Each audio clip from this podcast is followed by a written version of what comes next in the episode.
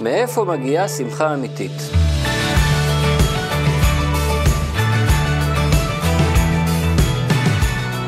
שמחה אמיתית מגיעה מההכרה שהקדוש ברוך הוא הטוב האמיתי, וכל מה שעובר עלינו לטובתנו.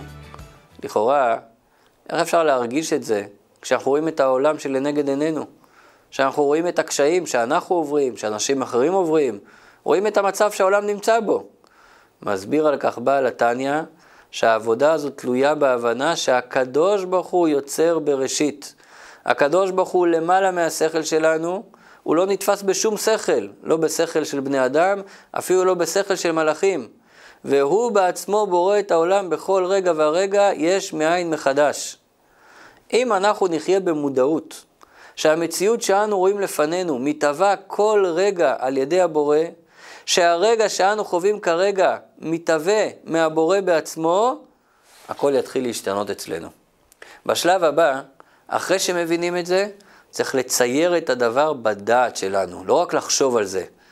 בדוגמת איש עשיר שיכול לשבת ולהפליג במחשבות במשך זמן ארוך על כל האוצרות שיש לו, ככה אנחנו יכולים לצייר במוח איך מציאות העולם מתהווה כל רגע מחדש.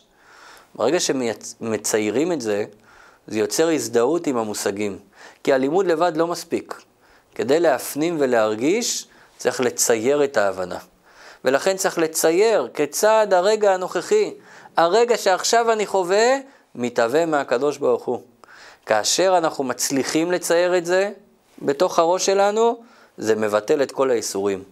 כי אם באמת מבינים ומזדהים עם הרעיון שהעולם מתהווה כל רגע מהקדוש ברוך הוא, והקדוש ברוך הוא הוא למעלה משכל, למעלה מטעם ודעת, והקדוש ברוך הוא טוב מוחלט ושלמות מעבר לכל יכולת של השגה, והשלמות הזאת היא הסיבה הישירה של כל מה שעובר עלינו, אז ממילא אנחנו מבינים שההרגשה שרע לנו נובעת מחוסר הבנה וחוסר הזדהות עם המצב כפי שהוא לאמיתתו.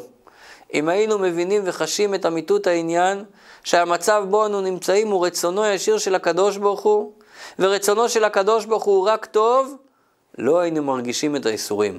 כמו שמסופר על הרב זושה מאנפולי, שסבל הרבה איסורים בחיים שלו. וכאשר שאלו אותו פעם אחת איך הוא נשאר שמח עם כל האיסורים האלה, הוא אמר שהוא לא הבן אדם המתאים לענות על השאלה הזאת. למה? הוא אמר כי לא עברתי ייסורים מעולם. הוא אפילו לא הרגיש שזה ייסורים.